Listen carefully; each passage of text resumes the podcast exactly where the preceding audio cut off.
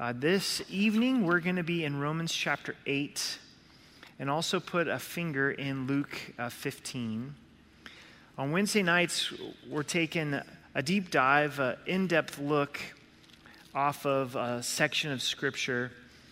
And tonight, we're going to be looking at verse 15 and then launching into Luke chapter 15. So, Romans 8, verse 15, and Luke uh, 15. So, appreciated the songs. The songs really highlighted and emphasized that God is our Father, and that is the title of the message, Our Father. So, you would think that Jared and I planned that out. We didn't. The Holy Spirit planned that out. This emphasis of God uh, being our Father. So, let's pray together. Dad, Father, we thank you so much that you are our Father. And we know that in our heads, but we want to experience that in our hearts. Uh, we pray that you would take these next few moments and, and really bring this truth to home. That you, Jesus, came, died, rose again so that we could be the adopted sons and daughters of God. Lord, we lift up our, our state to you. We lift up our city to you. And we do pray for spiritual revival. We pray for awakening that would take place, that many would come to know you. So we love you and we thank you. In Jesus' name, amen. So, verse 15 says, For you did not receive the spirit of bondage again to fear, but you've received the spirit of adoption by whom we cry out, Abba, Father. Possibly the greatest thing about you is what's your perception of God? When you think about who God is, what comes to your heart and in your mind? Do you think of God being a good, kind, and benevolent father? You know, there's really nothing like a father. To, to have a father, to enjoy that relationship with a father. I talk about it from time to time. My dad, you know, he's just a real hero in my life, a, a best friend. I had a, a great uh, childhood growing up with my mom and my dad and my brother and my sister. And there was some highlights there uh, for me. You know, being able to go out and hunt and fish with my dad in, in Southern Oregon really didn't get any better uh, than that. I can remember one Saturday morning, the Rogue River went through our hometown. It's a contributary of Pacific Ocean, and dad's like, let's go fishing. My brother didn't want to go. I wanted to go. We're trying to catch steelhead no fish, no fish, no fish. And I think my dad was starting to feel bad. And he's like, Eric, let's just pray about it. See if God will give us a fish. And so we prayed. And sure enough, a few minutes later, caught a steelhead. And I'm like, God answers prayer. You know, I was probably like eight or nine years old, just, just doing backflips. And my dad would really come to life when he was out in God's creation. He's an engineer, a little more serious by personality. But when we were out enjoying God's creation, we would whitewater raft. And it was one of the few times I'd hear him yell out of excitement, like, woo, you know, like this is awesome. And we're going down uh, these rapids and, and these type of things. But I didn't always uh, appreciate him growing up. Imagine that, right? It wasn't, wasn't like we just had this, this bliss of a relationship always uh, gr- growing up. And I remember being in eighth grade, really wanting a shot at the title, you know, feeling like I was, was big stuff. And Spelling has always been a struggle for me and continues to be a struggle for me. And I love Siri. It's like, spell graduation. there it is, right? You know, there it is for you. So my parents knew, Eric, you've got to study your spelling if you've got any chance to pass this test. And my mom's like, Eric, it's time for you to study your spelling. And then that particular night, I was like, no, I'm, I'm not doing it, you know? And mom, you're not going to tell me that I need to study my spelling. So, so I got up and I, I threw my spelling book and said, No, I'm not, I'm not studying my, my spelling. And I walked down the stairs like I was tough stuff. And I could hear my dad walking down behind me. And you know, that's like kind of the gauntlet when you do that to mom. That's kind of like slapping dad in the face, like, you know. And for some reason in my mind, I just thought, this is it. Like, I'm to I'm to take dad out at this point. And so I just turned around with these big guns right here, you know. Just I just punched him in the stomach as hard as I could, right? And then I realized that it had no effect on him. Like I punched him and it's like, oh man, I don't even think he's in any pain, over this. And fear just came over me at that point. Like, my life is over. Like, dad is just going to destroy me. And I'll never forget it. Is a, there was a, a tear in his eye. And it wasn't because he was in pain. And he just looked at me. He says, Eric, you've, you've never hit me before. That broke my heart. It's like, we need to sit down and talk. And that just took the steam right out of me. Like, I, I was ready for him to hit me back, even though that wasn't in his character. I was ready to get grounded. I thought, man, I'm going to get grounded. And we sat down and we had a talk. And no normal pattern in our family is I would have had some, some discipline for behavior like that. that. That was the norm.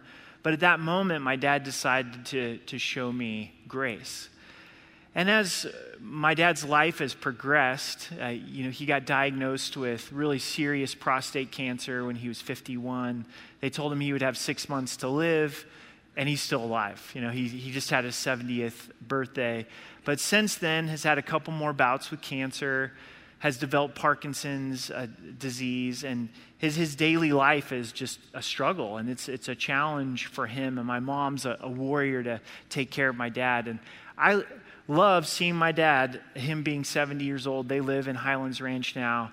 And there's nothing like a little bit of time with my dad and affection from my dad.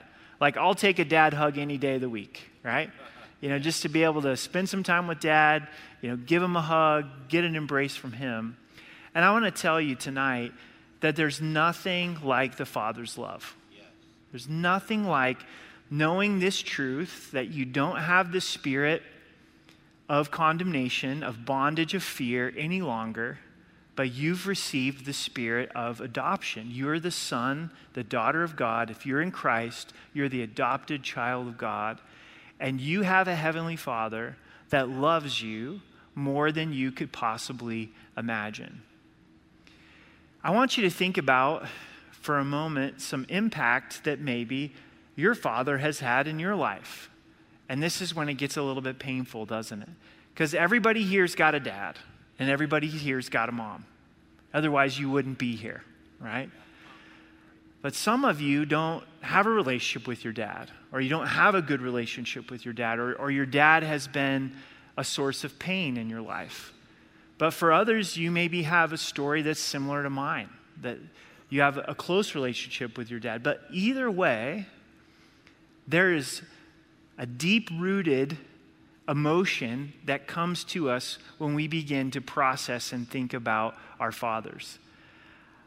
I enjoy being a son, but I also love being a dad. I've got four kids. Our, our oldest is 18. She just graduated high school. We had our party on Sunday. I've been spending a lot of time reflecting on her growing up years.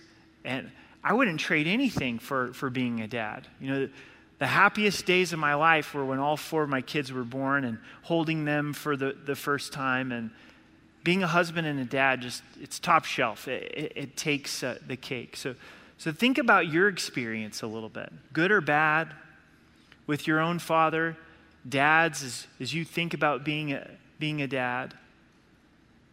And then take your eyes off of your earthly father, your own ability to possibly be a father, and for the next few minutes, let's put our eyes on God as our Father and not allow an earthly father to be a stumbling block to the heavenly father. Because the best, most godly dad cannot perfectly represent a heavenly father. We mentioned this briefly on Sunday, but I want to camp here a little bit before we get into Luke 15 and Jesus came to bring us into this relationship with God as our Heavenly Father. In the Old Testament, they don't address God as Father, they address God as, as Lord. Jesus taught us to pray, Our Father. We get a window into how special the relationship between the Father and the Son is in the life of Christ. Jesus doesn't have a lot of time here on earth roughly 33 years, three years of public ministry. And every time that he possibly could, he went and spent time alone with the Father. And he always said and declared, It's my desire, it's my commitment to do the will of the Father. He didn't do anything that the Father didn't want him to do. The Father, the only time God speaks audibly from heaven is to affirm the Son. This is my beloved Son in whom I'm well pleased when Jesus is baptized on the Mount of Transfiguration. This is the Eric paraphrase. Maybe you've heard it before, but it's the Father from heaven saying, This is my boy. Yeah. Right here. This is my boy. And I want the world to know I love this guy. I love my son. And Jesus loved the Father. And the first and foremost reason that Jesus went to the cross is the Father asked him to. It was obedience and submission unto the Father. So they have this amazing relationship that we look at as a mystery the Father, the Son, the Holy Spirit.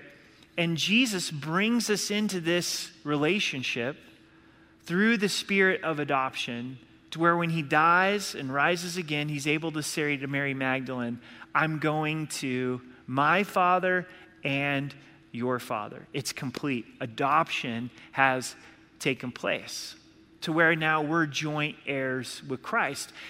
And the joy of Jesus to bring us into this relationship, that we could be joint heirs with Christ, that we could be the adopted sons and daughters of God.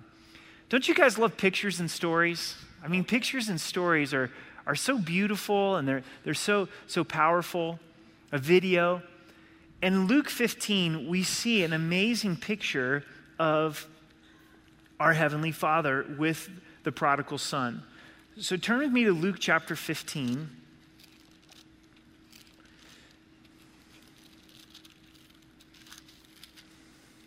Oftentimes, when we look at Luke 15, we see it through the lens of the prodigal son the younger brother who left everything and took the inheritance, left the family, took the inheritance, spent it on sinful living.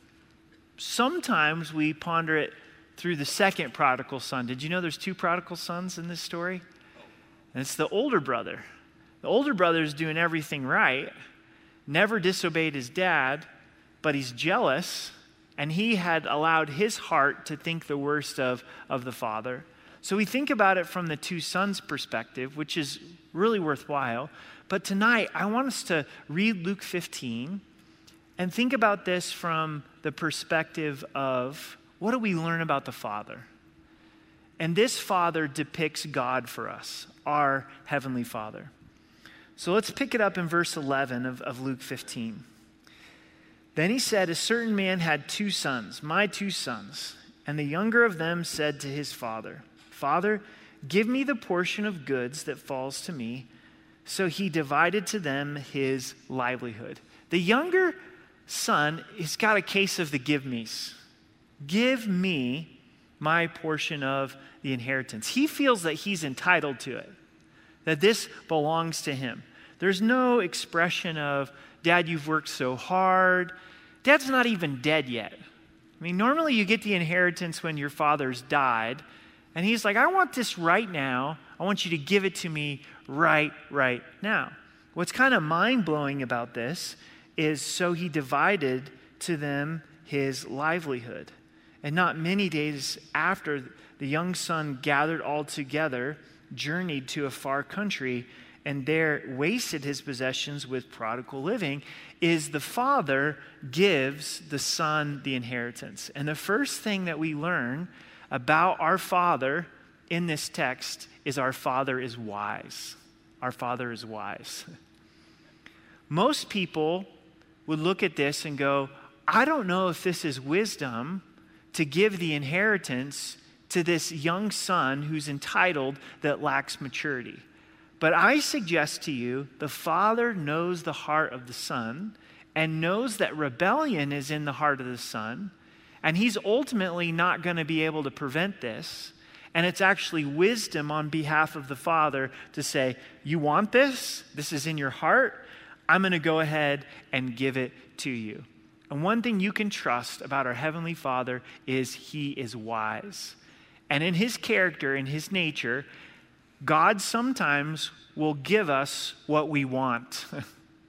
and what we want sometimes should scare us and should put some fear in us to the point where we say, I want what God wants. I want His will, not my will. Have you ever had a time in your relationship with God where you're like, God, you got to give me this? God, you got to give me this. I have to have this. I, I want this. Give me this or else. And sometimes God, in His wisdom, as our Father, says, Okay, I'm going to give it to you. here's, the, here's the inheritance. Let's, let's go see what you would do uh, with it.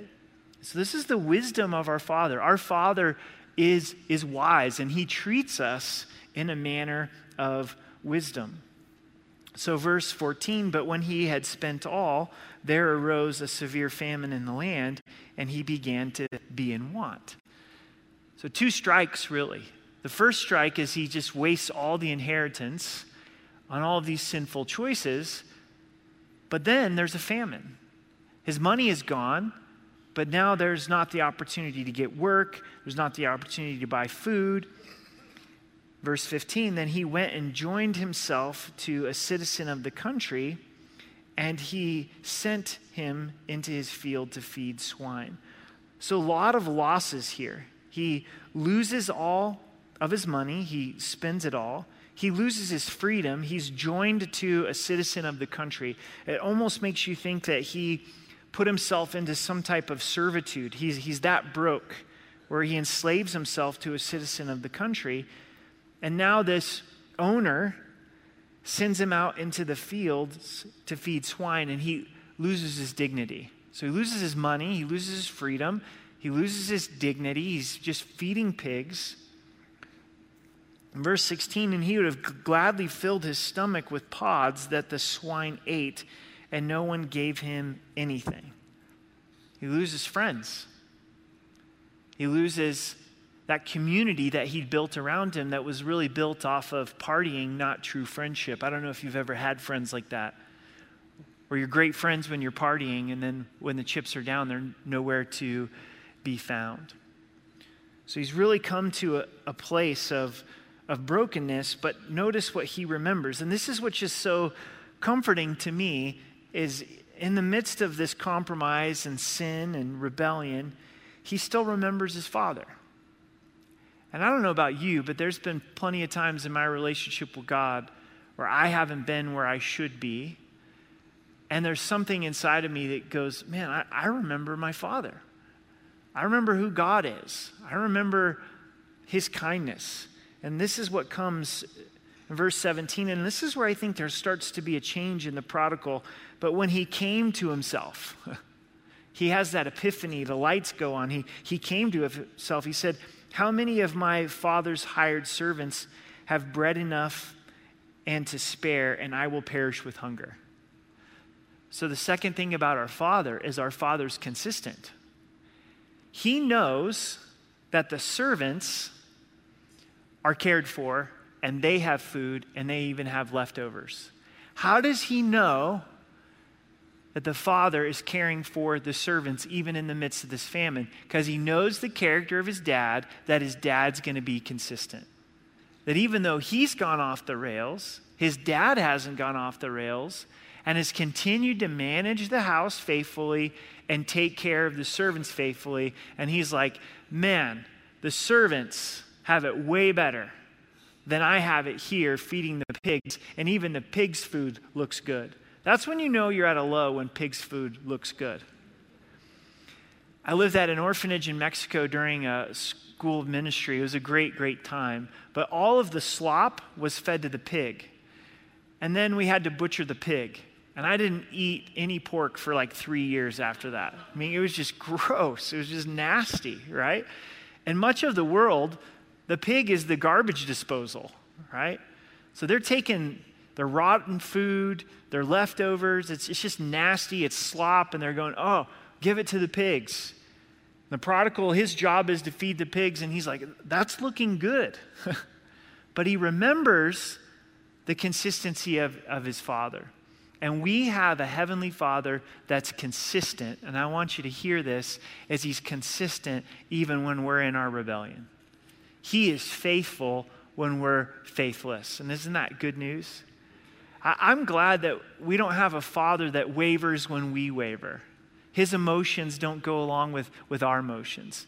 The Father stayed consistent in his character, even though the Son was in this place of, of rebellion. And that's our God. He's consistent. That's our Father. Man, the world's getting crazy, isn't it? I mean, there's, there's so many things going on. I, I read the news today in, in South Carolina passed a bill that you're only able to compete in high school sports according to your gender that's on your birth certificate.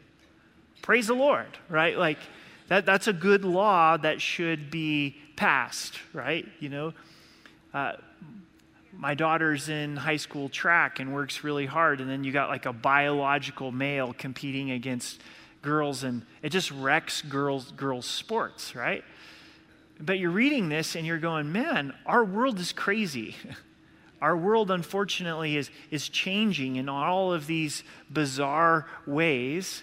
But guess what? God's consistent.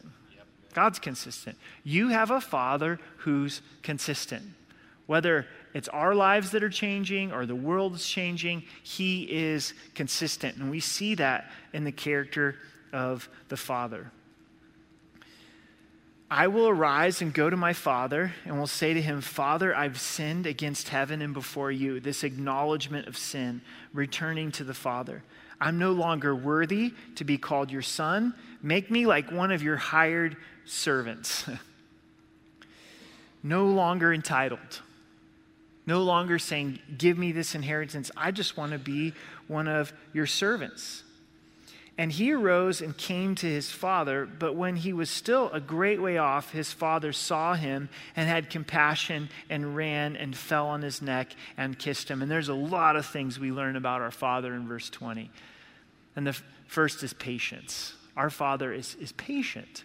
What's so mind blowing to me with this story of, of the prodigal is the father never goes after the prodigal son. And you'd think that he would. You think that he would track him down and say, Hey, how's it going sleeping with harlots? You know, how's the drunken stupor working out for you? Pot doesn't seem to be making you smarter. You ready to come home? Like, none of that. You know, he, none of that.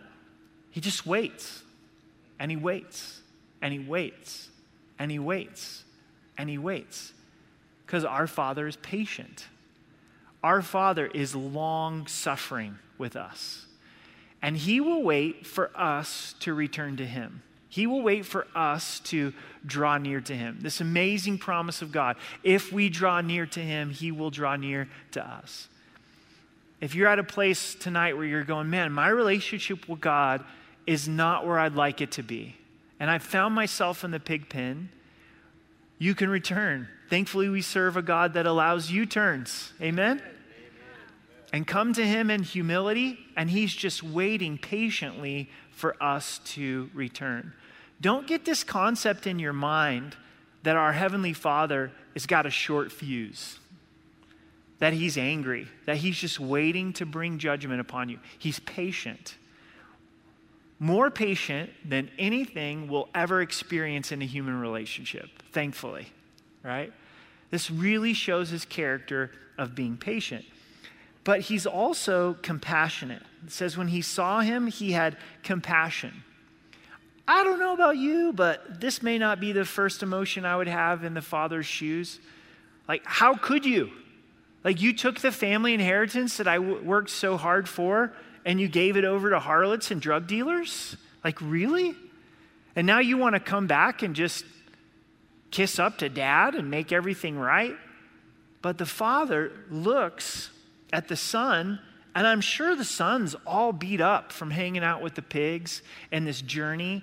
We know the clothes are not in, in good, good shape. And he's like, That's my boy. That's my baby boy. And he has compassion on his son. And this is an attribute of God. This is an attribute of our Father. In Psalms 103, it tells us that God has compassion on us because he remembers that we are a product of the dust. that the elements that are in the dirt are the elements in us. We have this lofty expectation of ourselves, and God's like, You're a bunch of dirt clods. I, I, I love you guys, but you're a bunch of dirt clods, right? And He's got compassion on our brokenness, compassion on our sinfulness. God's sweet spot, his soft spot, is humility. This son has come to a place of humility. He's come to a place of brokenness. He's come to a place of acknowledging his sin. And so the father's ready to be compassionate. The father's ready to be merciful and gracious. So important to know about your heavenly father. He is compassionate. If you're thinking in your mind, I can't come back to God because God's going to get the big stick out and whack me on the hands. No, that's not the case. He's compassionate. But then also, we see in this verse that he runs. He runs to his son and he kisses him and embraces his neck. He's just, he's just loving on his son. And the next thing that we see about our father is he's attached. We have a father that is attached to his kids. Even though the father gave the inheritance, even the father, though the father didn't go out and pursue the son and was patient and waited for the son to return, now as soon as he sees the son returning, now he goes. And this is the only time in all of Scripture that God is depicted in being in a hurry. God is in a hurry. The Father is in a hurry to restore this prodigal son. And that's our Father. When we drift, when we rebel, when we get off track, and we come back to Him in brokenness and humility, acknowledging our sin, He is running to us. And He is running in that fatherly embrace to comfort us with his love. Sometimes I think in our view of God, we, we think that God's not very attached, that he's kind of detached to us. Because he's God and we're not, and he's holy and we're sinful, and the galaxies and the universe is so big, the new telescope that has gone up into outer space that's providing all these images even greater than the Hubble spacecraft, and we hear reports of that and, and we go, man, God couldn't care about me. God, God couldn't be attached to, to me. And that, that almost sounds wrong theologically because we know that God is independent in and of himself and he's not attached to us in the sense that, that he needs us, but this is his love for us. This is what we feel as parents. This is the reality of, of the love that God has put inside of us for, for our kids, where, where we love them. And you have a father, a heavenly father, that loves you, and his heart is towards you. And that's what's expressed in this verse. So if you're coming back to the Lord, he's ready to embrace you, but you don't have to be drifted from the Lord for him to want to embrace you tonight. Amen? Amen.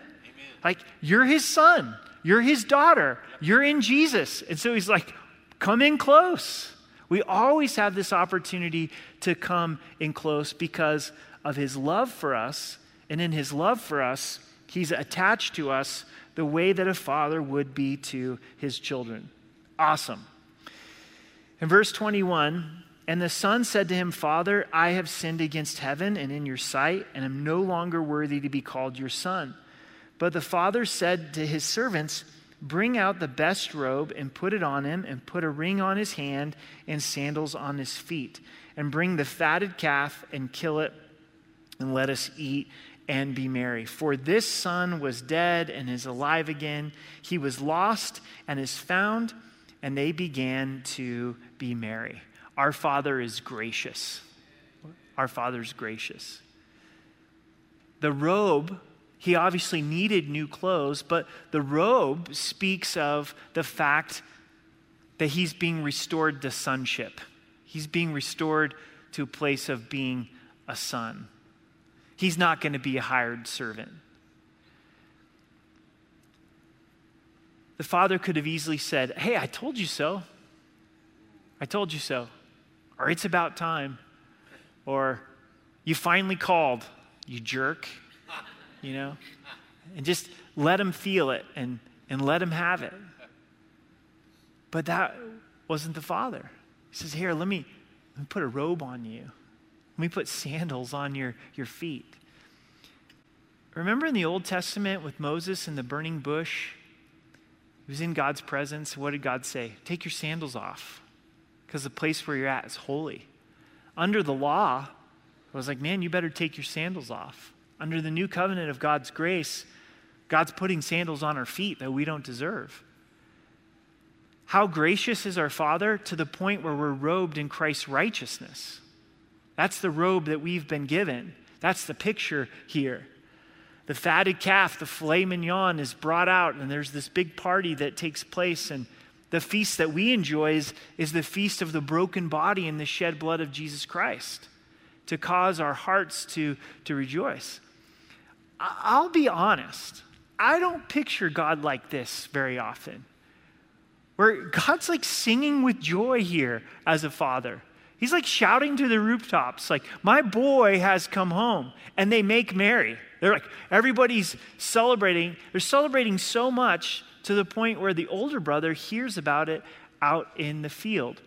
If you go back and you study the first part of Luke 15, there's a lost sheep and a lost coin that were looked for and pursued, and it's an example of God pursuing us the way that a shepherd would pursue a sheep and a widow would pursue a coin. But the climax, the apex of this text is the son. Yes. The son was lost and now he's found. He was dead and now he's alive. Yep. This is the way that God feels when a sinner repents and is born again. This is how he feels when a believer that's walked away has, has come back. This is how God feels when a child of God's walking in fellowship with him, he's like, oh man, this, this causes my heart to rejoice. It causes my heart to, to be merry.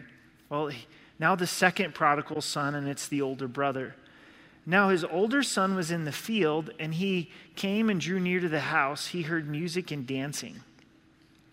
So he called one of the servants and asked what these things meant. He's like, It's not Fourth of July.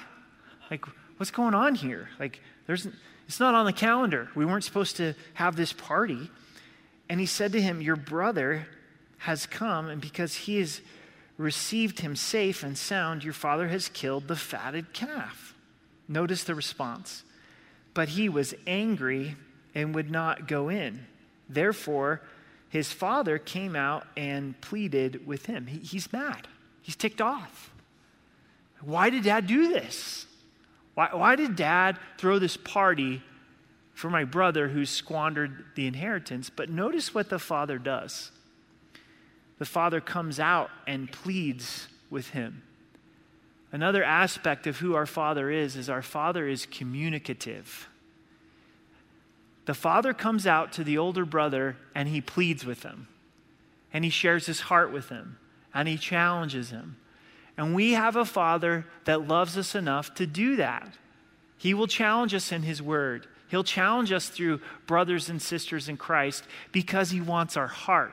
He doesn't want to see the heart of the older brother stay in this place, and so He pleads with him. In verse 29, so he answered and said to his father, Lo, these many years I've been serving you.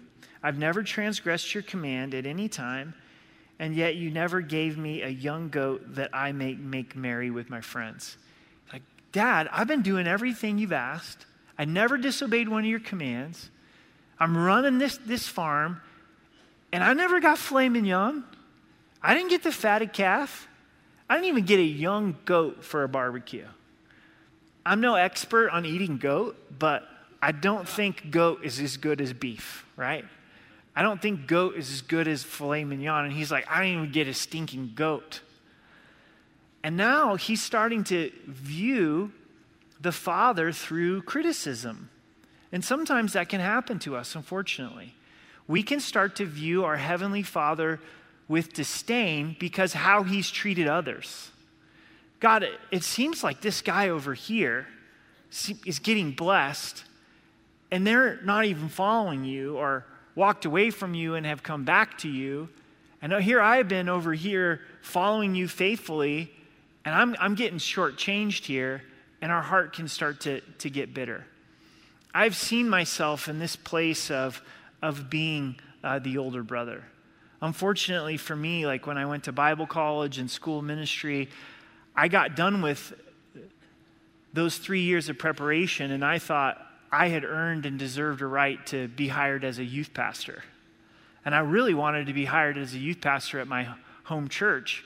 And when they didn't want to hire me and hired one of my friends that I knew in high school that didn't live for the Lord, I was like, this is wrong, right? Like, like I know him. And I had, in my mind, thought that I was more deserving of this position of, of being a youth pastor. But God knows He needed to humble my heart and, and caused me to see my, my own sin. And, and that's where this older brother is at. In verse 30, but as soon as this son of yours came, who has devoured your livelihood with harlots, you've killed the fatted calf for him. And he said to him, Son, you are always with me, and all that I have is yours. It was right that we should make merry and be glad, for your brother was dead and is alive again, and was lost and is found. Son, you always have me with you. We're, we're together, and all that I have is yours. So the father shows with the older brother that he's communicative. He, he loves the son enough to bring correction, to bring the older brother's heart in line with where it needed to be. One section of scripture and, and we'll be done. Turn with me to 2 Corinthians chapter 1. 2 Corinthians chapter 1.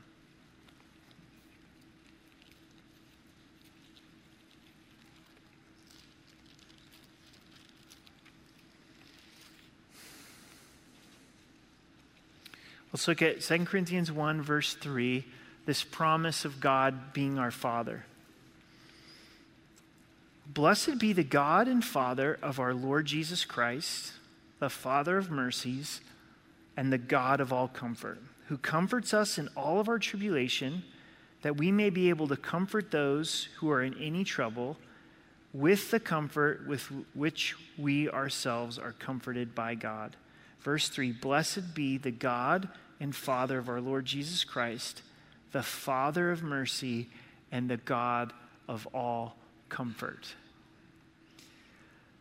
God promises comfort. This is quite a promise that his comfort is greater than any pain. And any pain that we could go through in life, he has the ability to comfort us. Notice what's the source of comfort? It's the Father of mercy. The Father of mercy is the one who comforts. It's this father son thing, father daughter thing. It's adopted children of God, the Father of mercy. The word mercy means unending love. Unending love. I've shared a bit about this in the past, and I just kind of want to end here in my life. If this teaching of God being my father is something that's developing in me, and I don't have it all figured out and I don't have it all wrapped up. But historically, for me in my relationship with God, it's a lot easier to relate to Him as Lord, as God, as Him being all powerful. And it was two summers ago when I was coming out of some health challenges, and I really got my can kicked. And thankfully, I'm doing a lot better. But through, through that summer, was a lot of grieving. And it came to a point, came to a head one, one night where I was just really broken. And I was just laying in my bed and was praying, you know, um, just, just quietly in my heart. And God, by His grace in, in that moment, allowed me to experience in a deeper way of Him being my dad, where it was just this still small voice of God speaking to me of, of Eric, I'm your dad, and I'm, I'm here. And it was that realization of him being my dad in that moment that was enough. And I remember thinking in that season, man, if it took this trial in my life to get me to go deeper into my father's love, it was worth it. It was worth it. And I wish that we could press into this truth of Him being our dad without trial and without difficulty. But at least for me, it's tribulation that moves me closer to my Father, if I allow it to, if I respond in, in, in that way. I know that all of us have pain in our life, some past, some present. we'll definitely have pain in the future. But the answer for comfort is a who. It's going deeper into this Father's love of Him being the Father of mercy. I think this is applicable to every single one of us here tonight in the sanctuary, listening online, because our soul is in some state. But the answer is the spirit of adoption where He's our dad. If you're in a time of rejoicing and blessing, guess what? Climb up into the arms of your Father in gratitude and thank Him for that. He wants to enjoy that with you. He's the author of every good and perfect gift. If you're in a season where you've walked away from the Lord, you've drifted from Him, you found yourself in a place where you never thought you'd be, don't hear the voice of condemnation. Romans 8 1, there's therefore now no condemnation for those who are in Christ Jesus. You are not condemned. He has not forsaken you. He's not angry at you. He's not telling you, I told you so, and beating you up with shame. He simply wants you to come back. And have that epiphany. It's better with my Father. It's better with my Father. I'm going back to my Father, and He's going to run to you. He's going to be gracious to you. He's going to throw a party. We're going to rejoice with you. But you don't leave tonight without coming back to the Lord. Amen. You know the pig pen of the world, it's not going to satisfy. Don't stay there. Come back to the Lord. As we take communion, come to His table of grace and be restored in fellowship with Him. If you're in a season of suffering, and you're getting your can kicked and your soul is bouncing off the bottom, guess what? You have a Father that loves you, a Father of mercy. You too can climb up into his lap and express the brokenness, the frustration, and he will hold you and he will comfort you. There's a peace that he wants to give that surpasses understanding, and it's the peace of knowing that he's got everything in control. The beauty of a small child is you don't have to explain to them, hey, everything's going to work out. What do you do? You pick them up as a parent and you hold them close in your arms and you say, oh, dad's got you. It's going to be all right. And they trust you and they believe you and they receive that peace that surpasses understanding. And as we come to that communion table tonight, to enter into this place of saying, Dad, I need you. I need that peace that surpasses understanding and I trust that you've got it. But here's the good news. Here is the good news. If you're in Christ, you're adopted son, daughter of God, and He is our Father. Yes. Let's stand and pray together.